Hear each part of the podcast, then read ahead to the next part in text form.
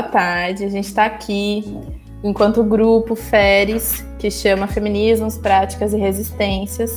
A gente é um grupo de estudos da Unesp Marília e estamos aqui eu hoje, a Beatriz, a Maria Eduarda e a Maria, hoje para entrevistar três meninas é, que são engajadas na pesquisa de iniciação científica no ensino médio. Uma delas já saiu, outras duas ainda estão no ensino médio. É, e a entrevista está sendo como uma das atividades do nosso projeto de extensão enquanto grupo desse ano de 2021, que a nossa intenção, nosso objetivo era trabalhar com os estudantes do Baltazar, da Escola Baltazar, aqui de Marília, mas não foi possível devido a algumas, alguns, alguns muitos obstáculos devido à pandemia, devido ao IAD, enfim, a falta de comunicação e acesso aos alunos. Então a gente decidiu realizar algumas atividades que façam sentido com a nossa metodologia e com os nossos objetivos do trabalho do projeto de extensão. Então, com isso, a gente decidiu fazer uma entrevista com essas três meninas, com a Verônica, com a Gabi e com a Hanna, é, para a gente descobrir um pouco qual é a realidade de uma menina cientista no ensino médio e como isso está articulado com os movimentos feministas, com as pautas feministas, com o ensino-aprendizado de sociologia, que pretende ir além de um estudo de um ensino que é mecanizado, que é automatizado, que visa somente o mercado de trabalho. E, e é isso, assim, a gente quer dar destaque a essas meninas, a essas pesquisas e, e entender elas como protagonistas mesmo de uma pedagogia que a gente acredita na autonomia dos alunos, na independência, na experiência que vai além dos muros mesmo da escola. Bom, meu nome é Maria Carolina, eu tenho 21 anos, estou cursando o terceiro ano da graduação em Ciências Sociais, aí caminhando para o quarto. Eu faço parte do FERES, também sou voluntária no podcast Uma Ciência na Rede e atualmente sou bolsista da, do programa de residência pedagógica e meus interesses são voltados às relações étnico-raciais e educação. Oi, gente, aqui é a Duda. É, eu estou aqui junto com a Bia, faço parte do FERES, do nosso grupo de estudos. Estou é, indo para o quarto ano de Ciências Sociais. Nós somos todas do curso de Ciências Sociais da Unesp, de Marília, e vou fazer parte da, do bate-papo de hoje. E o meu nome é Beatriz, eu estou no quinto ano da graduação de Ciências Sociais na Unesp de Marília e estou fazendo licenciatura agora, terminando. E também faço parte do FERES desde o ano passado e também estou aqui para mediar a entrevista. Bom, pessoal, então aqui está a nossa entrevista com as meninas. Foi uma discussão bem legal. A gente espera que vocês curtam.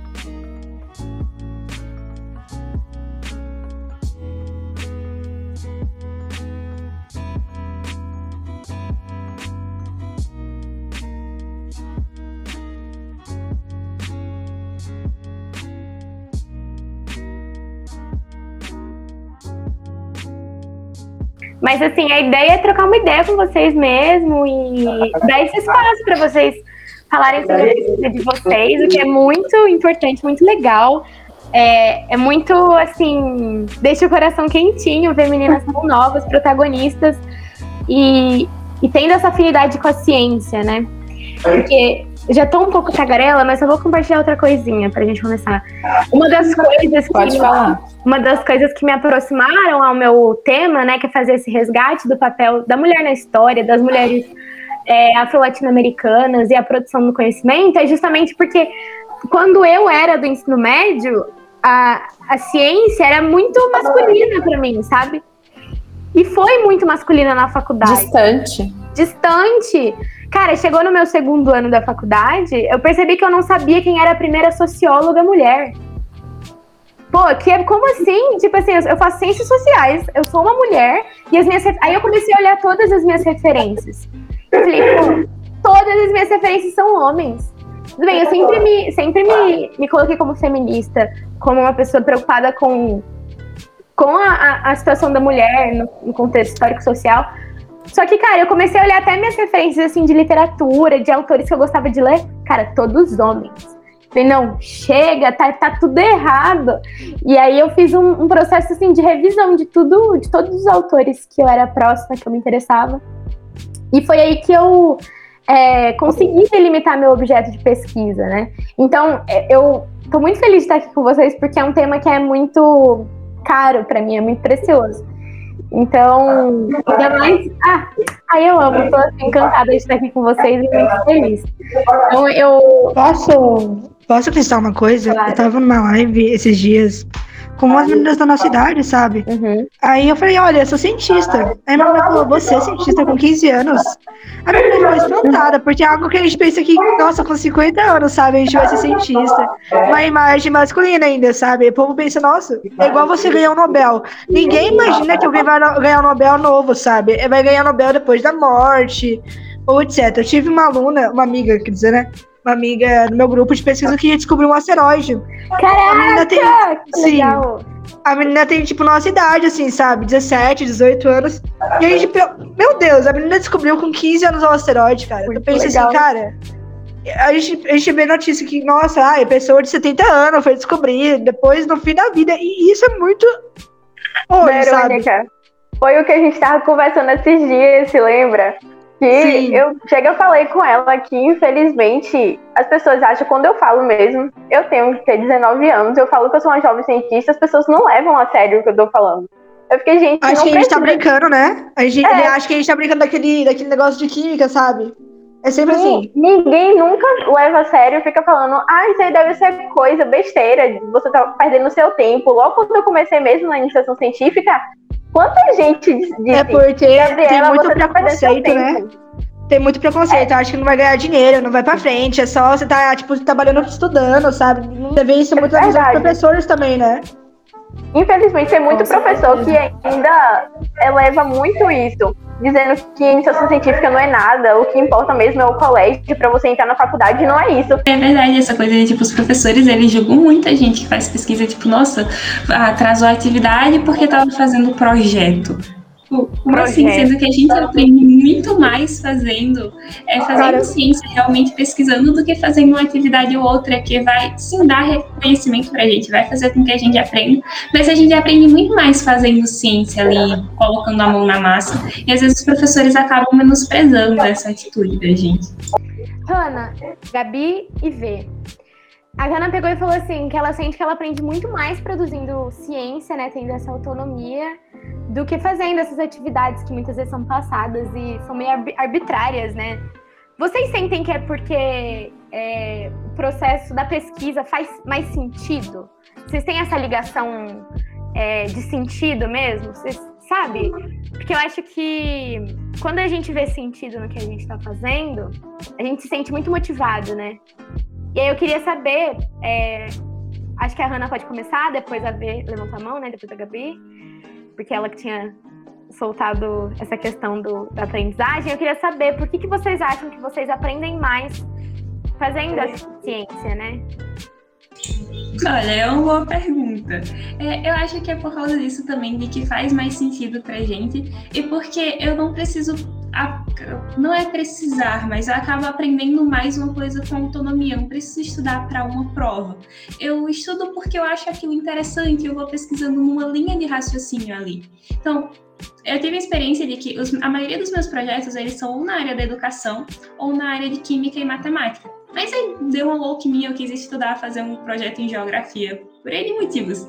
E quando eu estava fazendo isso de pesquisando por, por geografia, eu aprendi muito mais do que uns três anos eu estudando, porque fazia, era uma coisa que vinha do meu interesse, sabe? Não tinha é, aquelas coisas, ah, você tem que estudar esse, esse assunto, essas páginas do livro, tem que resolver esses assuntos. Então faz mais sentido, como você disse, e porque também abre mais as portas, deixa aberto para que a gente saiba o que a gente quer estudar, ou quanto profundamente a gente quer estudar, sem que tenha um professor cobrando a nossa nota. Acho que assim dá para aprender mais. Olha, é, eu posso usar meu depoimento em questão disso. Eu, eu, nunca fui boa em exatas. Sim, é meio estranho você falar isso, mas eu nunca fui boa.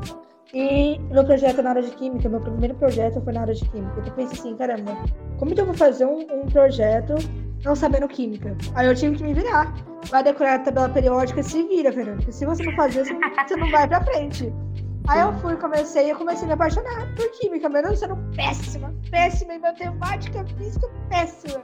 Mas eu, eu me virei. Tu, tu, tu, não tem aquela obrigação de falar, olha, se você não tirar cinco, você não passa de ano. Você tem aquela pressão de você estudar por medo de não repetir, repetir. Só que você fazendo um projeto, tipo, eu sempre fui um projeto individual. Então é você com você. Igual eu comecei com eu e o Google. Falei, olha, como começa tal coisa, como faz tal coisa. Então não tinha essa certa cobrança de professor falando, olha, Verônica, se você não fazer isso, você vai passar de ano. Nossa, Verônica, você decaiu né, de nota, né, Verônica? Então não tinha cobrança. Então uhum. eu acho que fazer pesquisa você se aprofunda muito mais em assuntos que você mais se interessa. Eu concordo com as meninas que a gente fazendo projeto, a gente aprende muito mais. Que eu mesma, eu não vou dizer que eu nunca fui das melhores biologias no projeto na área de ciências biológicas. E com o meu projeto eu aprendi mais do que eu aprendi na minha vida toda em ciências e biologia. E eu já terminei o ensino médio e eu vejo as coisas que eu aprendi para fazer o meu projeto. Eu fico, se eu dependesse dos professores a gente tem um, da sala de aula... A gente tem um poder de fala agora sobre falar isso, né? Tipo, se tu perguntar pra mim hoje, Verônica, o que tu aprendeu em biologia na aula passada? Eu falei, não, não sei. Gente, é, é, realmente, tipo, a gente tem um poder de falar quando a gente estuda detalhadamente isso, sabe? A gente passa assim dias lendo artigo, é, vendo vídeo aula pra entender, mas, tipo, quando tu pega pra ver uma vídeo aula ou um vídeo aula sobre um projeto, cara, tu vai ficar mais interessado no projeto. Tu já tá estudando isso tipo há dias, então tu precisa. E é também porque é uma coisa que a gente tem o prazer de estar ali fazendo, é uma coisa que a gente gosta. E quando é uma coisa que a gente gosta, a gente aprende numa facilidade muito grande. E quando é para estar ali aprender o professor ensinando e tal, fica aquela coisa maçante. Por mais que você queira aprender, fica um pouco complicado. Para mim, todo mundo deveria no ensino médio, pelo menos no ensino médio, ter é, iniciação científica, para ter um, um, projeto seu, porque aprende muito mais. É, gente, é disparado a quantidade de coisas que eu aprendi com o meu projeto do que eu aprendi em todos os anos que eu estudei. O problema é que não, nem todo aluno tem interesse, né? Tipo, se tu vê, cara, é, eu sou a única na minha escola que faz pesquisa. Eu, tipo, incentivei, sabe? Eu fui mostrar um slide sobre minha trajetória e tal nenhum aluno me procurou para ajuda, sabe? Eu sei que me falta muito apoio e encorajamento dos professores, mas, cara. Olha, a gente come, Verônica, a gente eu te entendo. Né? Então, cara, eu te entendo porque eu fui a primeira no meu colégio. Eu sou de colégio estadual também, de colégio público. Eu fui a primeira no meu colégio a criar um projeto, a sair do colégio representando, levando a minha ideia porque foi logo quando criou um clube de ciências no meu colégio, a professora chegou na sala, quem quer participar? Gente, um colégio que tem 2 mil alunos, apareceu 20. Você tem noção o que é isso? 2 mil alunos, apareceu 20, e no final ficaram 5. Foi... Cara, é muito foda, né? Porque, tipo, as pessoas desistem porque acham que é fácil, sabe? Projeto não é fácil, pesquisa não é nem um pouco fácil. Não, eu... é por isso que eu sempre falo nas minhas palestras que eu dou no colégio mesmo. Ano, ano retrasado me chamaram para dar algumas palestras de incentivo ao pessoal que estava começando. Eu fiquei, gente, projeto não é fácil, é estressante. Você dá vontade de jogar tudo para cima e sair correndo se você não tiver força de vontade, você não termina nunca. É isso, você tem que Ainda mais quando é projeto. é teórico, sabe? Não, teórico não, ainda mais quando é prático, sabe? Tipo, precisa de teste. Cara, o meu envolvia química, envolvia um gás. Gás pura química, tu acha, puta, como que eu vou conseguir esse gás? O gás é nobre, o gás é caro, o gás tem, pode explodir, o que eu vou fazer? Eu posso explodir um monte de pessoas. Tornar, tipo... E quando você não tem incentivo de financeiro, vamos dizer que no meu colégio, quem bancou meu projeto todo desde o início foi eu e minha dupla. Vocês têm noção que a gente gastou horrores, porque Cara, o pessoal do colégio não ajudava em nada. Infelizmente, as professoras, as professoras da gente, orientadoras, queriam ajudar, mas só que era coisas caras e não dava para elas estar ajudando a gente. Aí elas ficavam, se vocês quiserem, vocês podem tentar conseguir. E a gente veio conseguir uma bolsa de, é, de incentivo para a gente continuar o projeto ano passado. Eu fiquei assim, eu já estava no meu terceiro ano de projeto, gente. O que eu tinha para gastar, eu gastei no início. Aí eu fico. Nossa, gente, admiro muito vocês, assim. Porque eu fico me imaginando, assim, eu, eu tinha condições financeiras, assim, eu ainda tenho, e, e, nunca me envolvi, assim, nunca teve esse incentivo de me envolver com pesquisa, me envolver com projetos de iniciação. Quero aproveitar que vocês estão falando sobre isso e já puxar gancho para cada uma de vocês falar um pouco, para vocês se apresentarem, falar ah, a idade, de onde vocês são, o colégio e da onde surgiu esse interesse assim de participar da pesquisa, se foi um professor, como a Gabi já falou, e da onde que veio assim. Oi, gente. É, meu nome é Hanna, eu tenho 17 anos e eu sou aqui de Natal, no Rio Grande do Norte. É, desde que eu era criança, eu sempre adorei saber como as coisas funcionam, mas a principal pessoa que teve influência para eu me interessar pela ciência foi a minha irmã. Porque ela, a gente tem uma relação muito legal e ela é quatro anos mais velha do que eu. Então eu me lembro de eu com cinco anos e ela no eu na quinta série, ela no nono ano, e ela me ensinando: olha, Hanna, a camada de valência é isso aqui. Tem umas bolinhas que ficam girando uma coisa, e eu ficava. Eu não sei o que, é que está acontecendo aqui, mas eu ficava: caramba, tem essas bolinhas aí, elas ficam girando. Aí eu não podia ver uma bolinha girando, olha, uma camada de valência ali, as pessoas jogando bolinha de gude. E isso fez com que eu fosse me interessando, porque eu sempre tive essa é, ficar tendo essa curiosidade. Eu não entendia nada, mas que bom que tem explicações para as coisas, né? mesmo que eu não entenda elas. Isso me deu vontade de querer saber o que ela estava me explicando. Aí, quando eu ingressei no ensino médio, no IFRN, é que é o no Instituto Federal, aí eu vi que, nossa, essa instituição ela pode me incentivar a fazer pesquisa aqui. Aí eu fiquei, caramba, no primeiro dia de aula eu estava na porta do coordenador de pesquisa dizendo eu quero participar de um projeto e eu quero agora.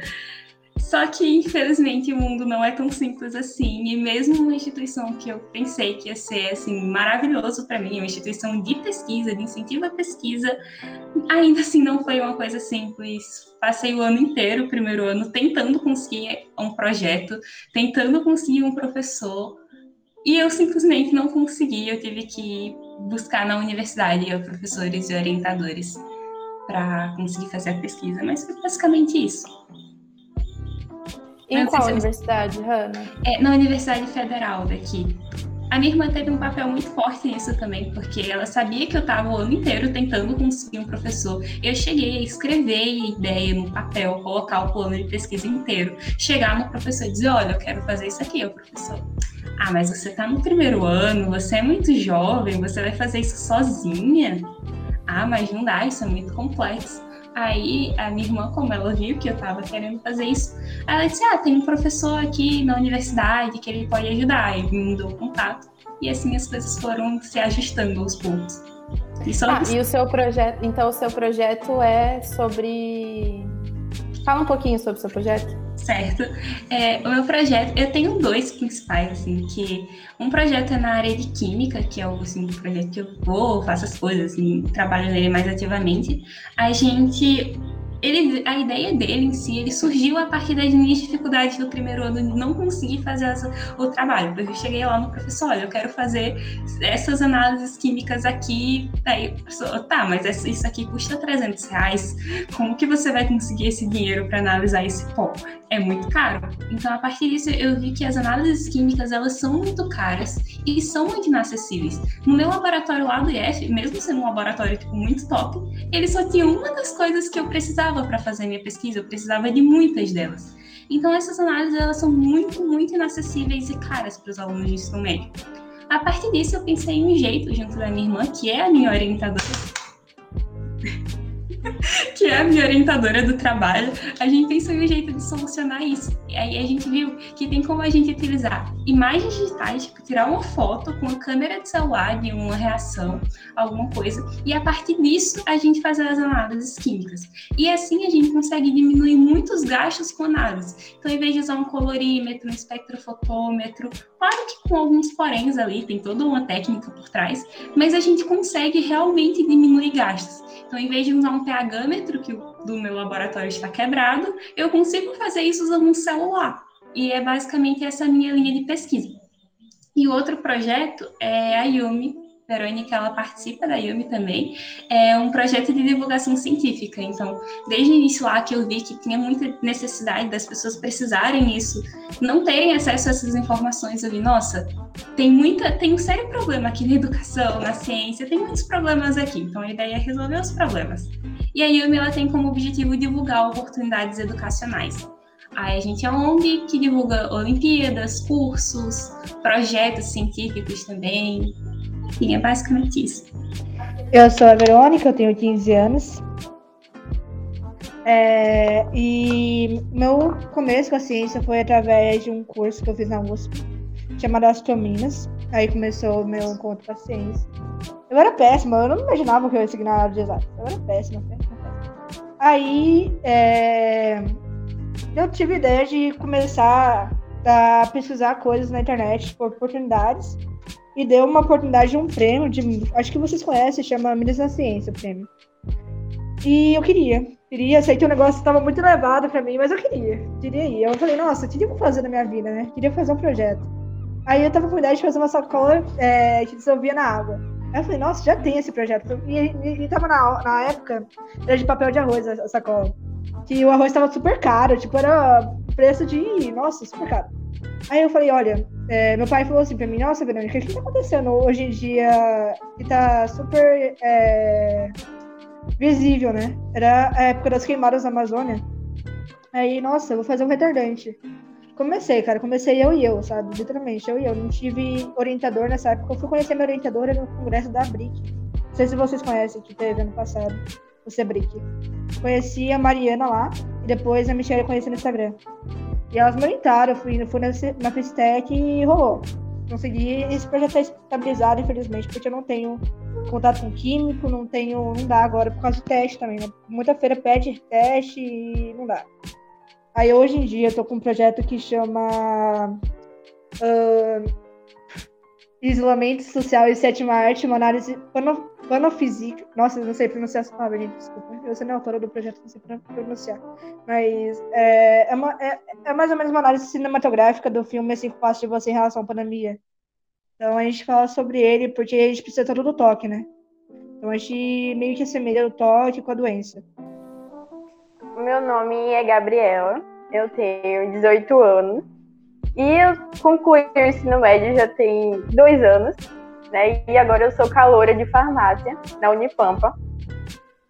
E meu conheci na, na iniciação científica foi no meu primeiro ano do ensino médio, porque eu sempre estudei em colégio particular e no ensino médio eu entrei no colégio público. E, velho, a experiência que foi, eu nunca ia imaginar que é, eu saindo de um colégio particular, que eu tinha tudo ali para eu ir para pesquisa, eles não incentivam. E quando eu cheguei no colégio público, logo no segundo mês de aula, chegou duas professoras, como eu já tinha falado, e elas chegaram na sala convidando os alunos, porque elas estavam com a ideia de criar um clube de ciências no colégio, e era no turno oposto. E como eu era aquela pessoa que sempre queria ter alguma coisa para me ocupar, eu não queria ficar parada, aí eu decidi, não, vou participar. Chamei umas amigas minhas da sala para ir, só que infelizmente elas não quiseram continuar, né? E eu fiquei eu sozinha. E aí, quando eu come... no primeiro encontro mesmo do Clube de Ciências, eu me lembro até hoje que minha professora ela estava falando sobre um projeto de um pessoal daqui, do meu estado, é do sul da Bahia, e eles criaram uma pastilha que espantava, uma pastilha com produtos naturais, com ervas naturais, na verdade, que espantava formiga da casa. Eu fiquei encantada com aquilo. E como eu tinha um, vamos dizer assim, uma dúvida muito grande, porque antigamente todo mundo resolvia problemas, tipo assim, de dores com ervas naturais, eu queria criar alguma coisa que me ajudasse a aliviar os sintomas da cólica e a cólica em si mesmo porque eu não tomo remédio, então eu queria uma coisa que fosse natural. E fazer um chá no meio da rua a gente não dá, porque a gente vive uma vida tão corrida, e chá é uma coisa que demora. E eu queria uma coisa assim, que fosse com ervas naturais e fosse 100% natural mesmo. E que fosse líquido, porque eu não tomo nenhum comprimido. E a partir disso eu levei essa ideia para minha orientadora e ela ficou encantada com aquela menina que só tinha ouvido uma hora de, de palestra dela explicando o que era iniciação científica e já estando com ideia tão grande para levar para frente, né? E aí eu comecei a primeira pessoa a ter um projeto no meu colégio. E sabe, minha professora ficava assim me babando porque ninguém tinha ideia de fazer nada. Era só eu que estava ali no colégio todo, todo dia indo pro colégio pela tarde. Eu estudava pela manhã e à tarde eu estava todos os dias no colégio. E a gente começou a pesquisar muito. Aí eu chamei uma amiga minha, que era de outro colégio, para começar a fazer parte comigo do projeto e ela aceitou. Eu conversei com minha orientadora, perguntando se podia, né? Porque como era uma coisa do colégio, e ela disse que podia. Então, juntou nós duas e a gente começou a pesquisar a gente pesquisamos várias ervas, porque não é qualquer erva que consegue passar a bendita da cólica. E depois foi, meninas, foram quase um ano e meio de pesquisa até a gente conseguir descobrir o que a gente ia fazer. A gente descobriu três ervas, que é facilmente encontrada aqui no recôncavo, que é, que é a erva cidreira, a folha da mora e a hortelã miúdo. Que elas têm dois efeitos que são essenciais para passar a cólica, que é o efeito antiespasmódico e o efeito relaxante. E a partir disso, a nossa grande dúvida, o que, é que a gente vai fazer com essas ervas para fazer uma coisa que seja líquida. E a gente encontrou uma, uma, outra orientadora no colégio que fez um mestrado sobre fitoterápicos na UFBA, daqui da Bahia. E ela deu a ideia de a gente fazer um extrato. E aí, com isso, a gente começou, a gente chamou voluntários para o projeto. Eu não vou mentir que meu projeto ainda precisa, precisa de algumas, algumas análises, porque quando a gente está em ensino médio, a gente não tem nada. Apesar que no meu colégio a gente tinha laboratórios, mas a gente não tinha aquele, as análises que realmente precisa. E meio que a gente foi um pouco precipitada no início de começar uma coisa assim, sem fazer análise, mas a gente não conhecia como é que fazia pesquisa, a gente não sabia, até para nossos orientadores era uma coisa nova. Então foi aquela coisa, a gente se jogou e a gente fez, a gente fez os testes com as voluntárias e todas elas disseram que sentiram alívio da cólica. E depois disso a gente começou a se inscrever em feiras. A gente participou da primeira feira, que foi lá no, no colégio da gente mesmo. Depois a gente ficou, a gente foi selecionada para uma feira municipal daqui, que é da prefeitura municipal. E a gente ficou em quarto lugar nessa feira. A gente ganhou credencial para a maior feira de ciências daqui da minha cidade, que é a Mostra Cessagem. E depois a gente passou para a Fenecite, não sei se vocês conhecem, que é a Feira Nordestina de Ciência e Tecnologia, que é em Recife. E para mim foi uma das melhores coisas que aconteceu na minha vida, ter ido para aquela feira. E é isso. E outra, eu tenho um outro projeto também, que é meio que a continuação do ENAC, que é o ENAC 2.0. Porém, esse ENAC 2.0, a gente faz uma junção das três ervas. De vez de ser um extrato para cada erva, a gente fez a junção dos três e fizemos uma mudança no jeito de fazer o extrato para ele não ficar com o teor, o teor do álcool de cereais muito alto, porque ele acabava deixando as, as meninas um pouco sonolentas. E a gente fez essas mudanças, só que devido à pandemia a gente teve que fazer uma parada, porque não tinha colégio aberto, não tinha universidade para a gente tentar fazer alguma parceria. E é isso. Eu acho que eu falei demais, né? Mas não, Gabi, e na época da escola, você e sua amiga, te, você comentou, né, que vocês que compravam as coisas, tal, vocês não tiveram nenhum financiamento, nenhuma bolsa, né? Não, e assim, ela não, como ela não era do meu colégio, ela era, era um ano mais nova do que eu, era de um colégio municipal. Nem o pessoal do colégio dela queria ajudar, nem o do meu, porque só quem acreditava na gente eram as orientadoras e as professoras do clube de ciências. O restante, todo mundo dizia que era uma perca de tempo. Tu tá divertido, tá fazendo alguma coisa de útil, tu tá aqui perdendo tempo no colégio. Eu fiquei, gente, vocês vão ver ainda que eu vou colher muitos frutos ainda pela frente. E o pessoal, ah, eu duvido disso. Aí na minha primeira feira que eu viajei para fora do meu estado representando, o pessoal, parabéns, Gabi, sempre acreditei em você. Eu fiquei, gente, esse povo é muito falso. Muito, que né? isso. E ah, outra, a, pra mim, a ainda tem dificuldade, né? De é o processo do projeto e quando você vai para alguma feira assim que é presencial, que as despesas são altíssimas, né? Porque quando eu fui para Fenecite, quem bancou a nossa ida foi o governo do estado. Gabi, Porém, conta da um... 1007 também, o valor da 1007. Calma, deixa eu contar. Aí, só o valor da inscrição da, é, comida Fenecite era mil reais para cada pessoa, aí foram quatro. Aí você fica assim, quatro mil reais só de inscrição, fora passagem, alimentação, é transporte por dentro da cidade, porque era um lugar que a gente não conhecia, a gente tinha que andar de, de táxi ou de Uber.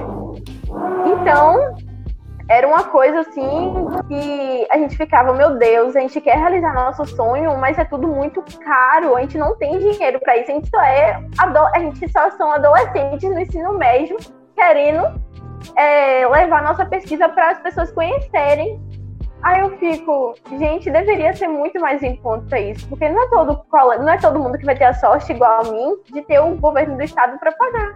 Tem, eu conheço pessoas de outros estados que o colégio, o estado mesmo não liga para nada, para eles tanto faz, tanto fez. E aí, quando eu vejo no meu depois que eu fui para Recife, o pessoal do meu colégio começou a, a querer se inspirar em mim. Aí começou a ter feira de ciências no colégio todo ano. Começaram a me chamar para ser co-orientadora de projeto, porque viu que eu realmente estava me dedicando ali. Aí depois disso, eu me lembro que uma, uns amigos meus da minha sala começaram a se dedicar num projeto. E eu fiquei assim, ó, vocês vão conseguir, gente, se dediquem mais, se dediquem, se dediquem. Quando foi, eles começaram a fazer um projeto no mês de junho, se eu não me engano, quando foi em outubro, eles foram para o cientista beta, não sei se vocês conhecem, que é em Porto Alegre. E aí os meninos, Gabi, se eu soubesse que era assim, eu tinha começado no clube de ciências junto com você. Eu fiquei, gente, é assim. Eu sei que é estressante, eu sei que de vez em quando dá vontade de, sei lá, tocar fogo e tudo. Mas é uma coisa que a gente colhe muitas coisas no futuro. Então vale a pena todo o estresse, todas as noites sem dormir, porque tinha vez que eu não conseguia resolver uma coisa e ficava na minha cabeça aquilo. Como é que eu vou conseguir resolver isso e eu não dormia? Dias de insônia. E aí ter que fazer muita pesquisa, ter que ir para a universidade aqui da cidade para pesquisar em biblioteca, ler livros. Gente, eu nunca vi ter ler tanta coisa igual precisei para esse projeto, não. Mas é isso. É, Gabi, mas tem recompensas assim individuais, né? Eu acho que nada se compara à experiência que vocês têm, assim, que vocês tiveram na, de se envolver com pesquisa no ensino médio, assim. Eu lembro que no meu ensino médio, e isso, tipo, já fazendo uma relação com a minha imagem, eu me vendo no ensino médio e na graduação, assim. Os meus pais, eles sempre foram muito atualizados progressistas, de esquerda, ambos são professores, pesquisadores, cientistas, né? Então, pesquisadores e cientistas eu vou usar como sinônimo, tá? E, e cara, no meu ensino médio, é, e eu estudei sempre em escola particular a minha vida inteira. E, gente, não se falava sobre pesquisa, sobre feminismo, sobre racismo, e minhas aulas de história, de sociologia, de filosofia, é, eu tinha um professor, um mesmo professor. E ele, assim, era péssimo, um desserviço, assim. Porque ele distorcia fatos históricos, simplesmente, ele distorcia fatos históricos. E, e aí, isso. E eu tinha muita afinidade com a sociologia, né? Com a sociologia, com a história, eu sempre gostei. E a Verônica estava falando de que ela nunca se via nas exatas, né? E, e, eu também, eu gostava muito de matemática. Eu sempre tive afinidade com matemática. E eu senti falta, agora vocês falando, eu pensei nisso, de que por que que eu nunca, assim, me envolvi, sei lá, tentando pensar em um projeto que articulasse matemática com sociologia. Então é isso, assim, a pesquisa no Brasil não é valorizada. E eu acredito que se eu, eu na época do ensino médio, tivesse me envolvido com pesquisa e feito o que eu gostasse, assim, matemática com sociologia, ou matemática com história, não sei, pensar em alguma coisa desse tipo, nossa, a minha vida ia ser outra, assim. Eu acho que vocês têm uma experiência, uma autonomia que não, não tem preço. Por isso que eu admiro muito, assim, eu tô de boca, boca aberta quanto vocês cons conseguem e conseguiram fazer, assim. E eu, na graduação, eu também me identifico com a Duda, assim eu demorei para. Não demorei, mas foi só no segundo ano que eu comecei a me envolver com pesquisa e que eu me via enquanto assim uma potencial cientista, uma potencial pesquisadora e feminista também. Porque eu tinha o contato com o feminismo da minha casa, na minha casa, mas eu me identificar enquanto feminista foi só na faculdade, foi só na graduação, porque aí eu tive contato com isso, com ver que eu poderia sozinha potencialmente é, estudar e criar essas raízes e o feminismo me proporcionou isso assim e aí a Verônica vai falar mas fala aí o que vocês pensaram sobre isso porque Eu acho que o feminismo está muito articulado com tudo que vocês estão falando. Queria saber se vocês já tiveram contato com o feminismo, sei lá, se vocês sabem o que é e se na escola vocês já ouviram falar sobre e o que vocês sentem que a, a ciência e a pesquisa têm a ver com as pautas feministas também. Bom, eu vou falar sobre o que você falou em relação à pesquisa na graduação, né? Eu tive um contato é, para apresentar meu projeto num, num, congresso. Caramba, eu falei, nossa, uau, né? Aí o cara foi falando para mim, olha, Verônica, eu quero apresentar seu projeto como uma forma dos universitários, acadêmicos estarem atrasados em relação a fazer pesquisa. Eu falei, poxa, eu não acho isso certo, sabe? Mesmo falando, caramba, fazer pesquisa não tem idade, sabe? Mesmo eu estando no congresso da BRIC, eu falei, nossa, eu tô um pouco atrasado, né? As pessoas começaram a fazer pesquisa quando eu tava no Fundamental 2, sabe? Mas, cara, não tem idade pra você fazer pesquisa, entendeu? Sim, tu viu, cara, tanta gente que começou a fazer pesquisa novinha porque tinha incentivo da escola, sabe? Aí eu, eu recusei, porque não era a ideia que eu queria empregar em, em relação a isso, porque eu, eu, quero passar a ideia do meu projeto que tá lá como uma forma de ajudar as pessoas, não como uma forma de menosprezar, sabe, humilhar, porque, nossa, ah, comecei a fazer pesquisa no primeiro ano do ensino médio, sabe? Pra mim é uma coisa que é sua, sabe, é sua hora. Em relação ao feminismo, cara, se tu me perguntasse há sete meses atrás, falasse assim, olha, Verônica, me fala o nome de uma cientista brasileira, uma cientista mulher, eu não ia saber falar. Não ia, cara, porque a gente sempre fala, como você disse. A gente tem autores que são mais reconhecidos, a gente tem obras que são tipo, de outros estados mais reconhecidos que a nossa, a gente hoje em dia tem muito mais contato. Eu sou um pouco ainda falha em dizer nomes tanto de masculino como feminino, mas hoje em dia eu sei, pelo menos, ah, oi, então, eu sou muito fã da Marie Curie, beleza, sou muito fã do Pierre, tá ligado? Eu sei falar alguns, mas às vezes a gente não conhece tanto, sabe? Porque não tá no, tanto no nosso dia como tá, sabe? Porque não parece na televisão, não parece, é muito raro isso parecer. A gente só meio que sabe porque a gente é nessa departamento. A gente acompanha Instagram, Facebook, a gente participa de grupos que falam sobre. Igual, que, se a gente falar para uma pessoa, olha, me fala um cientista, vamos falar o quê? Einstein, é, Newton, Darwin, os mais conhecidos, ninguém vai falar um nome. Porque, cara, até sete meses até eu não conheci nem que era Maria Curie, sabe? Eu vi uma foto que tava num evento, que era as caras mais foda, sabe? Que a gente só tinha ela de mulher, gente. Só tinha ela de mulher, sabe? Não tinha um negro lá, um negro, sabe? A representatividade não tinha na época, sabe? Eu tava lendo um livro chamado Histórias, Histórias para Dormir para Garotas Rebeldes. Tu vê, tipo, a, as mulheres que estudavam no final, porque não, no final da sala, porque não podia estudar. É, as primeiras mulheres a entrar na faculdade, a primeira mulher a, negra a ter um Nobel, sabe? Tipo, é, é sempre uma luta, tá ligado? A gente demorou muito pra conquistar isso. Muito, muito, muito. Hoje a gente é muito privilegiada por sabe, falar sobre isso, por poder estudar, mesmo a gente tendo, às vezes, umas desavenças de calar a gente, de sofrer isso.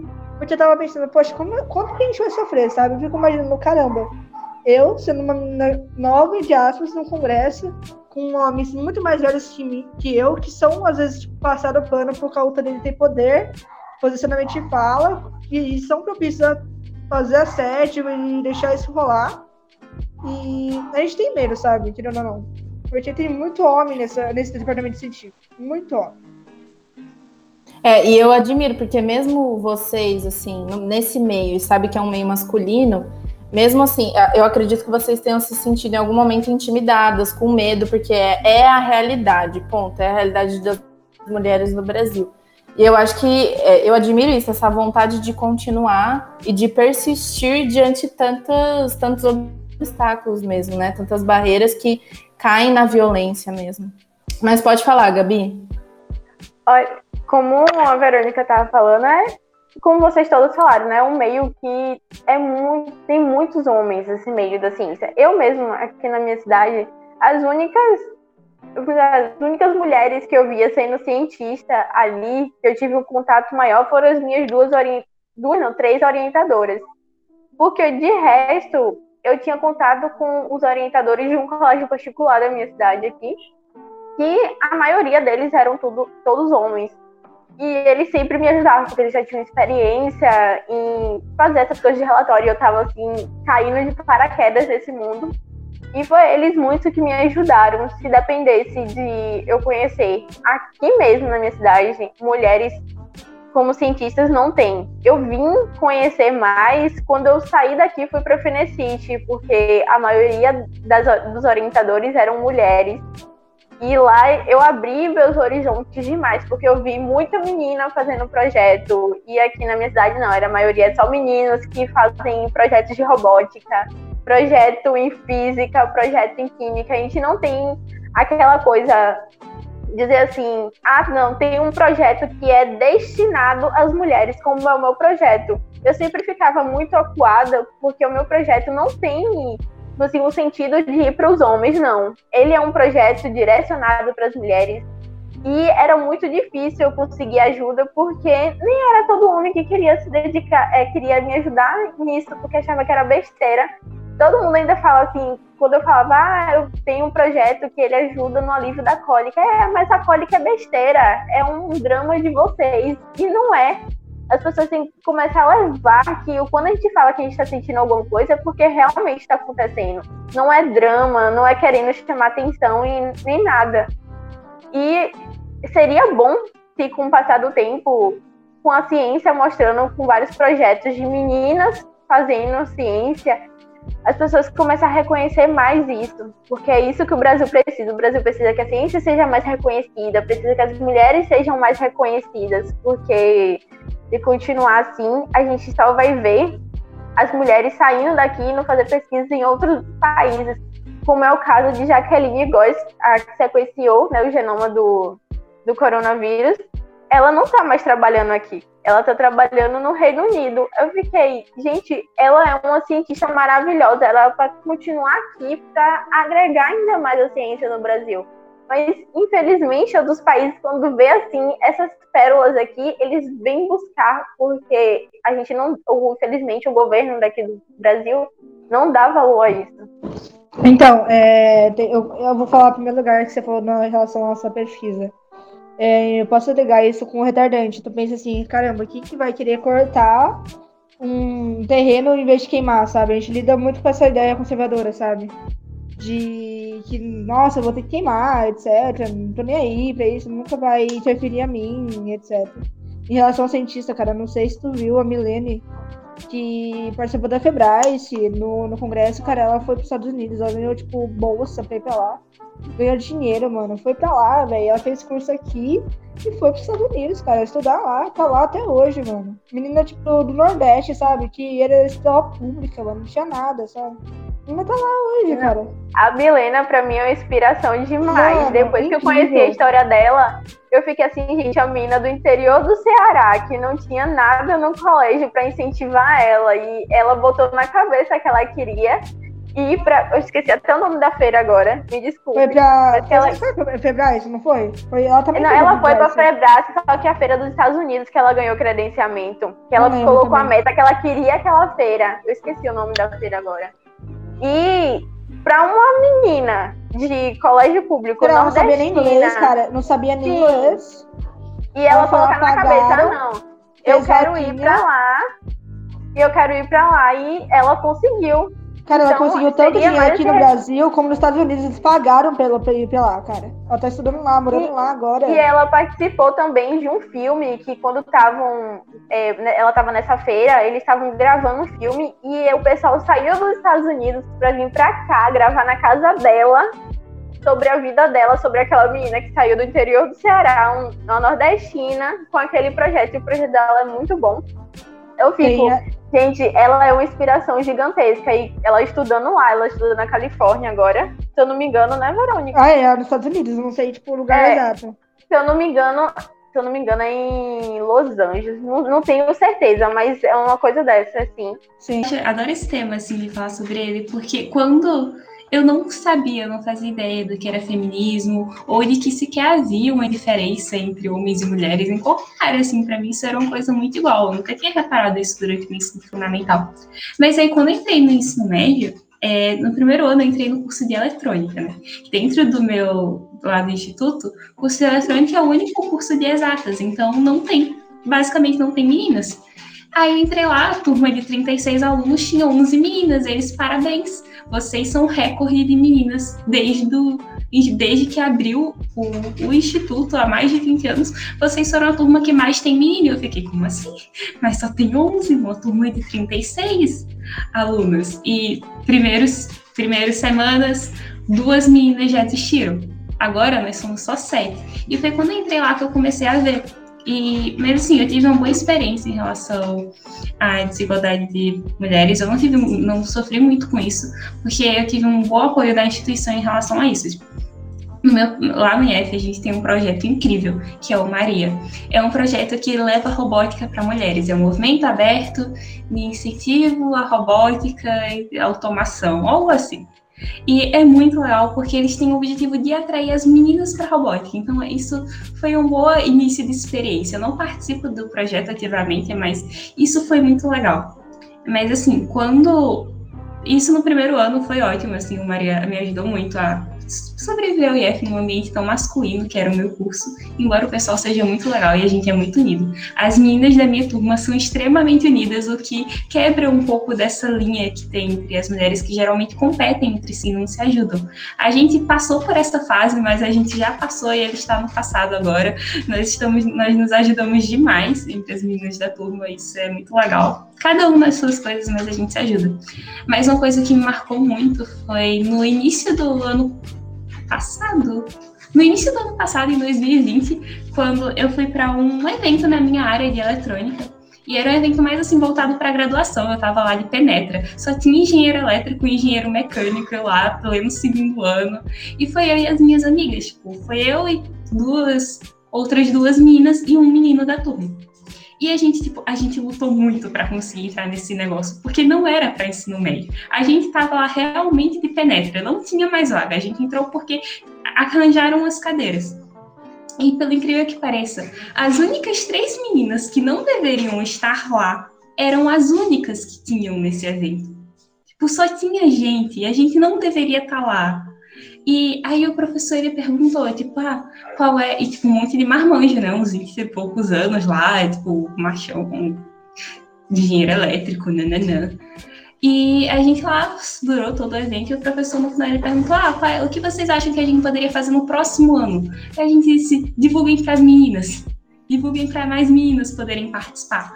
Aí, tipo, nossa, quando a gente falou isso, o, todo mundo, tipo, começou um murmurinho na sala, tava no silêncio. Aí todo mundo ficou, ah, mas não se inscreveram porque não queriam. Aí o professor mesmo falou, ah, mas não foi culpa nossa, ninguém se inscreveu. Sendo que o negócio tava divulgado no inferno, menos em lugar visível de se ver aquele negócio. Era horrível. E, nossa, isso me marcou muito. E desde em diante, quando eu vi essa realmente que tinha uma desigualdade, que nunca preconceito, eu realmente, o primeiro momento que eu me senti ofendida por isso, tipo, caramba, eles estão falando isso de mim, e deu pra ver que durante todo o evento estavam, tipo, ai, mas aquele grupinho que não sabe nada, não sei o que, enfim. Aí daí eu criei um projeto que era para é, tentar trazer mais meninas para o meu curso, para a área de eletrônica, porque dentro da própria dentro da própria comunidade ao redor da instituição, as meninas elas não entram porque tem essa fama de que é um curso masculino. E as meninas realmente às vezes acabam entrando porque os pais não deixam. E tem muito relato disso, as meninas entram para o curso de comércio, que é um curso de humanas, que porque muitas querem ir para eletrônica, mas elas não podem porque os pais delas não deixam, ou porque elas estavam com medo de não serem bem tratadas lá dentro. E isso, depois de ver toda a pesquisa que eu fiz, eu fiz um ano, esse foi a minha pesquisa de PIBIC, eu fiz ela no ano passado, assim, meu Deus, tá passando um trem aqui, socorro. Mas essa foi a minha pesquisa de PIBIC e no ano passado eu passei o ano inteiro pesquisando sobre como acontecia a desigualdade de gênero dentro do meu campus, dentro do Rio Grande do Norte em si.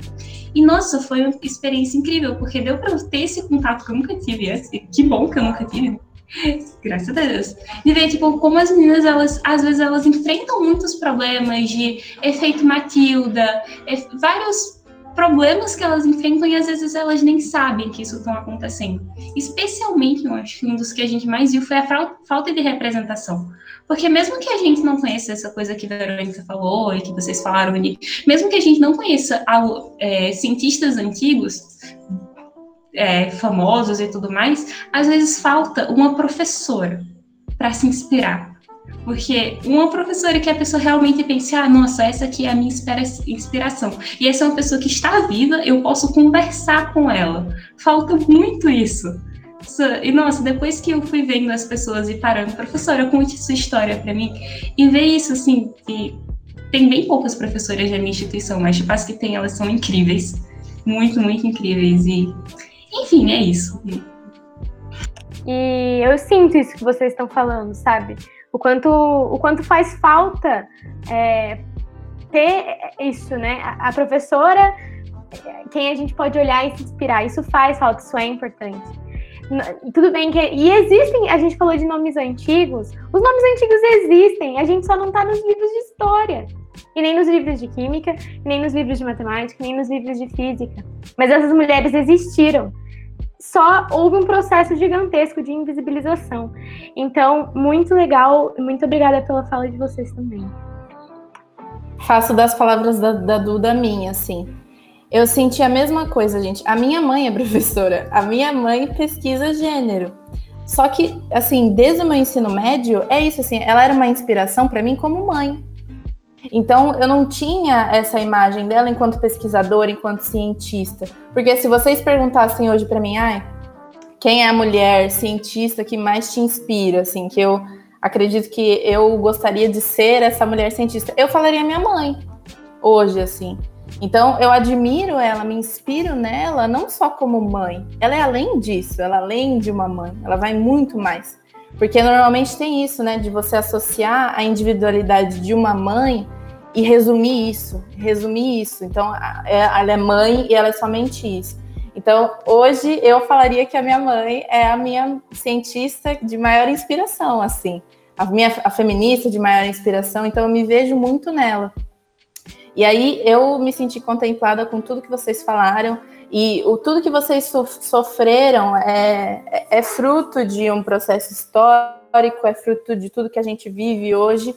E é isso, querem afastar a imagem de mulheres não, como não cientistas, né? Eu acho que nem conseguem enxergar a gente como cientistas.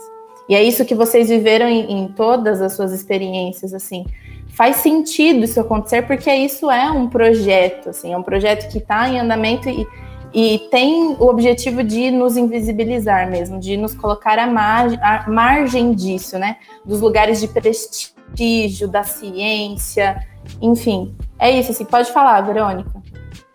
Cara, minha mãe só acredita que era professora de exatos, também de física e de matemática.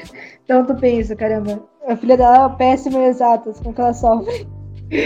Aí Cara, é, ela me ajudou muito, sabe? Nossa, me apoia até hoje. Fala assim, olha, mãe, quero, quero fazer uma Olimpíada de Química, tem que pagar X. Olha, vamos, paga, vamos e tal. Ela me ajuda em prova, que eu tenho dificuldade. Eu tenho o maior apoio da minha mãe hoje em dia.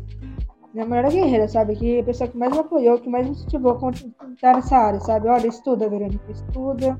Porque se não fosse ela, eu tava jogando na pandemia, sabe? Então, é, é, basicamente isso. Eu posso ser boa, mas pelo menos eu tentei, sabe? É tipo isso.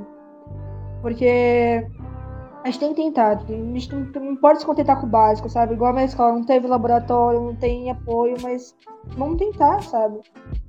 É isso, é basicamente isso. Eu fui, eu, eu mandei um 100 e-mail de universidade, de professor atrás de gente, recebi muito. Não, sim, recebi muito não. Só que se a gente não parasse, tipo, parasse e falasse, olha, vou desistir, a gente não estaria, não, teria, não estaria aqui, né? Então, eu não teria conhecido a Gabi, não teria conhecido a Hannah, não teria conhecido vocês, entendeu? Eu não teria, tipo, cara, eu recebi mês passado a minha primeira medalha de Olimpíada, gente. Cara, a minha primeira medalha de Olimpíada. Eu falei, meu Deus do céu. Eu nunca imaginei, sabe? É uma coisa, tipo, muito fácil, sabe? É porque nunca participei, nunca me dei, tipo, a honra de participar, sabe? Eu falei, nossa, não vou conseguir. Sabe quando você já entra naquele pessimismo? Ah, caramba, isso é muito pra nerd, sabe? Nunca imaginei, tipo, sendo uma nerd dessa aula. Eu nunca imaginei. Eu falei, caramba. Aí, nossa, bronze na OLC. Eu falei, ai, isso é muito doido, sabe? Porque tu pensa, na, eu comecei a meio que entender o que que tava acontecendo, sabe? Até hoje não caiu a ficha, que eu tô, caramba tem ligação com duas tipo, universidades, tem ligação de grupo de pesquisa na UFG, tem ligação com a Unicamp. E, e eu tava com três eh, certificados quando entrei na Sebri, que hoje eu tô com 200, cara. Tipo, aconteceu muita coisa muito rápido, sabe? Eu tava, igual eu tava falando com a Gabi, caramba, cara, aconteceu muito rápido as coisas e passam lá, isso é muito doido, sabe? Porque se a gente não tivesse a garra que a gente teve, porque não, a gente não. A pessoa não coloca nossas coisas na nossa mão, sabe? A gente teve que ir lá batalhar. Eu mandei 100 e-mail, eu mandei mensagem pra vocês: olha, tô, tô, tô a fim de uma entrevista, vamos. É, e é isso, eu tô aqui não pra mim, sabe? Mas pra, pra gente empregar isso, sabe? Pra gente empregar a ciência e qual é natural isso, sabe? Porque as pessoas olham isso como uma forma, tipo, doida, de uma visão da ciência totalmente, tipo, distorcida. Que um cientista fica o dia inteiro estudando. Não que não fique, mas, tipo, tem departamentos diferentes de ciência, sabe? Pra mim, as ciências, elas são as exatas, mas ciências sociais, humanas, biológicas, medicina, forense. Tem, cara, tem N possibilidades de você entrar na ciência, sabe? E até como foi que eu e Verônica a gente se conheceu, que foi através da minha tia. Minha tia, ela é professora. E a gente tá, nós três estávamos participando do, do Sebric ano passado. E aí eu não sei, eu acho que a Verônica, minha tia falou com a Verônica de alguma forma. E ela falou para a Verônica entrar em contato comigo e foi assim que a gente se conheceu. Eu sempre falo que minha tia é uma inspiração muito grande para mim. Minha mãe também é professora, só que ela não é dessa linha de, sim, de pesquisa, ela é só professora do, do fundamental mesmo. E minha tia Gente, vocês não têm noção o orgulho que eu tenho dela. Ela, nos últimos quatro anos, ela foi coordenadora geral do município aqui da minha cidade e ela criou uma feira municipal para incentivar a ciência nos colégios municipais daqui da cidade. Então foi uma coisa que eu fiquei encantada, porque a gente, primeiro, há quatro anos atrás, a gente não tinha feira nenhuma na minha cidade, nenhuma, sabe? Porque ninguém sabia o que era projeto, ninguém sabia o pessoal de colégio público em si não sabia o que era feira de ciências nacional, internacional. Quem disse que a gente ia colocar na cabeça que poderia ir para uma feira internacional? Nunca. E aí, depois que ela começou, isso ela criou a fixagem. E aí foi começou a levar é, os alunos, de, os projetos de alunos de colégio público para colégio, o colégio particular daqui da minha cidade. E, e eles começaram a apresentar e começaram a ganhar, ganhar credencial para Mocica, para Fenecite, e se expandiu isso que eu vejo de.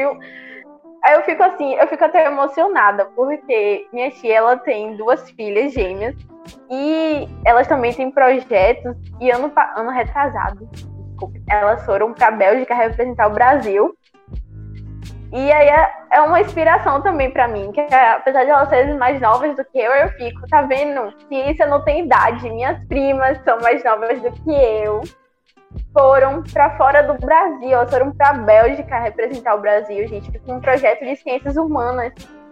Aí as pessoas vêm me perguntar: ah, mas ciências é só projeto igual o teu, de ciências biológicas, robótica. Disse, não, gente. Projeto tem ciências sociais, ciências humanas, português, matemática. Você tem um leque tão grande que pode seguir na ciência que as pessoas se prendem muito naquilo é porque que ciência... prende, prende muito no negócio de representatividade, sabe? Que você olha na televisão. Tipo, a gente tem visão da, do cientista do Dr. Dexter, sabe? Que ele fica no laboratório o dia inteiro. Hum. Aí o povo acha, é... nossa, a gente só fica nisso. As pessoas se prendem muito que cientista é só o quê? Albert Einstein. Se prendem muito nesses nomes antigos, que é só matemático, físico, químico, ou que embole com robótica, eu fico, não, gente. Pro, Existem projetos na área de humanos que são projetos e hoje perfeitos em dia, também. Eles estão dando tanto ênfase nesses projetos teóricos, tipo de humanos, tanto ênfase que estão dando credencial para Febras, gente. A Festec mesmo. A, você, as duas participaram da Festec, então eles, eles sabem, então. É, que deram credencial para Febras de trabalho teórico, cara. Trabalho teórico. Sim. Sim, porque a gente fala da Febrace, mas todo mundo tem aquela ideia que Febrace é só para os projetos de engenharia, né? Sim. A gente sempre fala que Por é a maior feira né? do Brasil, praticamente. E é só mais projetos de exatas, projetos de ciências biológicas, que são projetos mais de laboratório e tal. E geralmente, antigamente, não tinha credencial para projetos de ciências humanas, ciências sociais. E agora está tendo, bola, tá né? vendo? Hoje em dia, é, por causa da pandemia, eu acho tinha... também, né? Por causa da pandemia. É isso que eu ia falar agora porque com, os, com a pandemia, quem é de projeto de ciências biológicas, matemática, não pode sair para ir para laboratório, fazer pesquisa de campo. Então, os projetos estão meio que parados. E os é projetos de ciências humanas e sociais estão ciências sociais e ciências humanas estão decolando e espero que continue assim, porque eles merecem muito mais reconhecimento do que as pessoas dão, porque são projetos incríveis que então, dão é conhecimento é incríveis pra gente também. É por isso que eu estacionei o restaurante, porque eu não tinha teste, era o segundo ano que ia fazer, não tem o que fazer. Aí eu mudei, eu fui pra medicina, cara. Aí meu tio falou assim: olha, Breno, você não acha que você tá tirando pra todo lado, não? E, poxa, eu quero, eu quero expandir, sabe? Eu quero conhecer, eu quero testar todas essas áreas. Falei, poxa, eu tenho uma vontade enorme de fazer um projeto na astronomia, eu tenho uma vontade enorme de fazer da medicina. Então, vocês estavam falando, e eu refleti sobre uma coisa, assim. Eu acho que isso da valorização das ciências exatas, das ciências naturais, né? Eu acho que existe por trás de que talvez as ciências exatas, as ciências naturais não tenham criticidade. Então, tal, eu acho que existe um pano de fundo assim. Não, isso é, é assim, o que as o que está no inconsciente da coisa, né? Não que não, não que seja assim, mas eu acho que vem muito as ciências naturais, as ciências exatas longe disso, assim, longe de, de criticidade, de de enfim, de consciência, sei lá, de questões políticas, econômicas, mas eu vejo ao contrário, eu vejo exatamente ao contrário. Eu vejo que tá tudo interligado, assim. todos os projetos, os três, três projetos de vocês, todos estão interligados de alguma forma com política, com economia, com questões é, ambientais, é, com questões sociais. Então eu acho que é isso, assim, às vezes é, tentam afastar mesmo as ciências biológicas, as ciências naturais exatas disso, assim, de um impacto real mesmo na sociedade, sabe? E aí acabam colocando as ciências humanas, as ciências sociais em outro patamar, né? Em outro, em outro bloco, assim, né? Eu vejo. Mas aí eu, assim, vendo o projeto de vocês, eu achei incrível, assim, porque questões como, por exemplo, a Verônica colocou, né, do retardante de queimadas isso tem um peso político enorme, assim. No Brasil, hoje, tem um peso político enorme. Tanto da Gabi também, quanto os efeitos, as ervas, né, para barrar, enfim, diminuir os efeitos, né, sintomas da cólica. E isso gera milhares de discussões, assim, de independência, de autonomia de mulheres, não só de mulheres, mas como homens trans também. Você estava falando que ah, os homens é distante da realidade dos homens, né? Mas não, porque existem homens trans que menstruam, né? Que sentem os sintomas da, da TPM, da cólica. Então, mas é isso, o que esses homens quiseram te dizer é para de fazer pesquisa, que isso não tem nada a ver, é, e a gente não se interessa, né? Mas aí eles acabam excluindo outras formas de existência e de ver ciência mesmo. E da Hannah, a mesma coisa, né? E isso que você falou da, das suas amigas, assim, de vocês criarem esses laços, essa rede de acolhimento, isso também é uma forma de política. Isso é fazer política. Rede de acolhimento de mulheres, vocês poderem estar juntas e ainda num, numa área tão masculina, é isso que a gente está fazendo na política. Então, eu acho que é, é essa tentativa de afastar mesmo as naturais, as biológicas, as exatas da política, mas eles não vão conseguir, não. Pode falar, Ana. É porque é muito interessante isso de que as ciências exatas e a engenharia, ela é mais valorizada e é, tipo, tem todo esse patamar aí, sendo que estatisticamente esse é o que tem menos mulheres.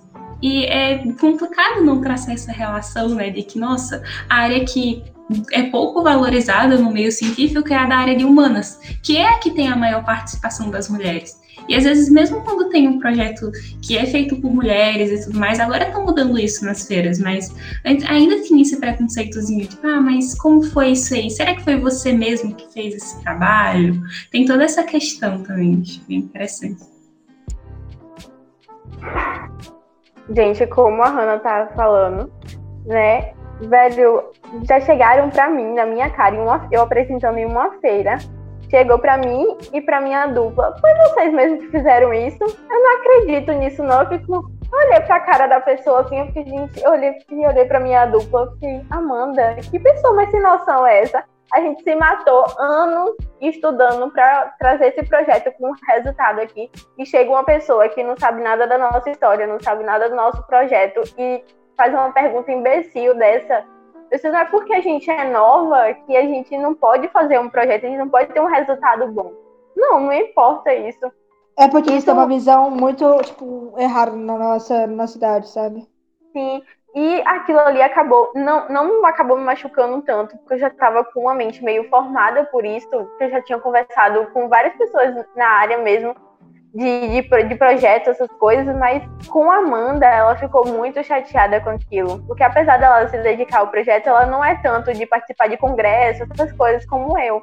E ela ficou assim, poxa, velho, a gente acabou tanto, a gente deixava de sair, a gente deixava de estar com nossos amigos pra estar fazendo coisas do projeto. E uma pessoa chegar assim e falar isso pra gente, é doloroso demais. Eu fiquei, oh, Amanda, calma, porque infelizmente a gente vai passar muito por isso ainda. Não é só agora. A gente tá só no ensino médio, vai piorar daqui pra frente, mas. Eu fui percebendo enquanto vocês estavam falando é sobre essa construção de laços. Vocês falaram da mãe de vocês, da irmã de vocês, da tia de vocês, pessoas que inspiraram vocês, das suas orientadoras, das professoras. E isso é algo que muitas vezes, quando a gente vai para o meio acadêmico, é perdido.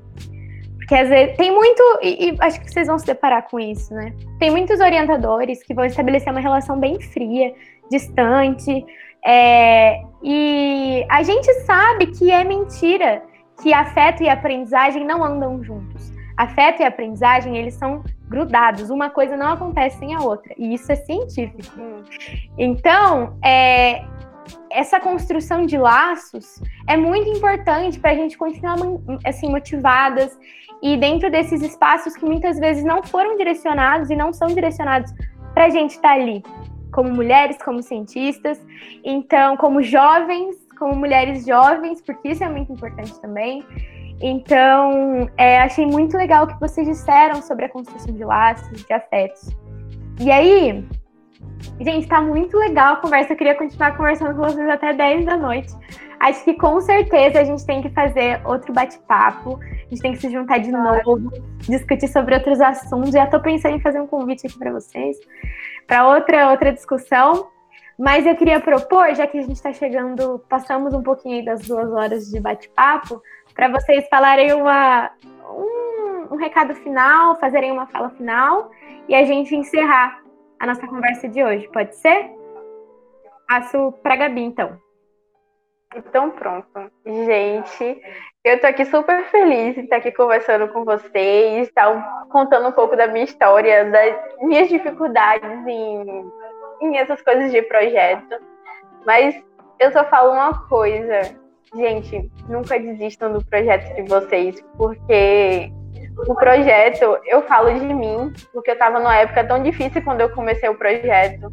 Foi uma coisa bem complicada para mim e o, o projeto me deu forças para eu continuar acordando todo dia, levantando cedo para ir para o colégio. E é uma alegria falar do meu projeto, é uma alegria ver é, garotas jovens como a Verônica, que só tem 15 anos, iniciando nesse, nessa vida, como eu estava na Fenecite, que eu vi crianças de 4, 5 anos apresentando o projeto e eu ficava encantada, eu ficava bestinha assim na frente do, do stand deles, vendo aquelas criancinhas tão pequenininhas. Eu fiquei, gente, quando eu tiver meus filhos, eu quero ver eles assim também, porque é uma coisa perfeita para mim. Todo, todo estudante, não importa a idade, não importa se está na graduação, no ensino médio, se está indo para um pós-doutorado, sempre tem que ter um, tem que ter um incentivo desse, porque a gente precisa de orientadores que tenham afeto pela gente, porque senão é meio complicado a gente seguir nisso. Eu falo por mim porque minhas orientadoras várias vezes porque eu queria jogar o projeto no lixo, elas chegaram, pegaram minha mãozinha e falaram assim, Gabi, apesar de tudo, você é forte, você vai conseguir. Tenha calma que você vai conseguir. E elas foram como, elas foram mais que orientadoras, foram mais que amigas, foram quase umas mães para mim, porque a gente vê o amor delas pela gente. E a gente quer ver isso, que os professores tenham mais amor em estar ali ajudando a gente naquilo, e estar tá incentivando a gente na ciência, porque esse é o futuro do Brasil.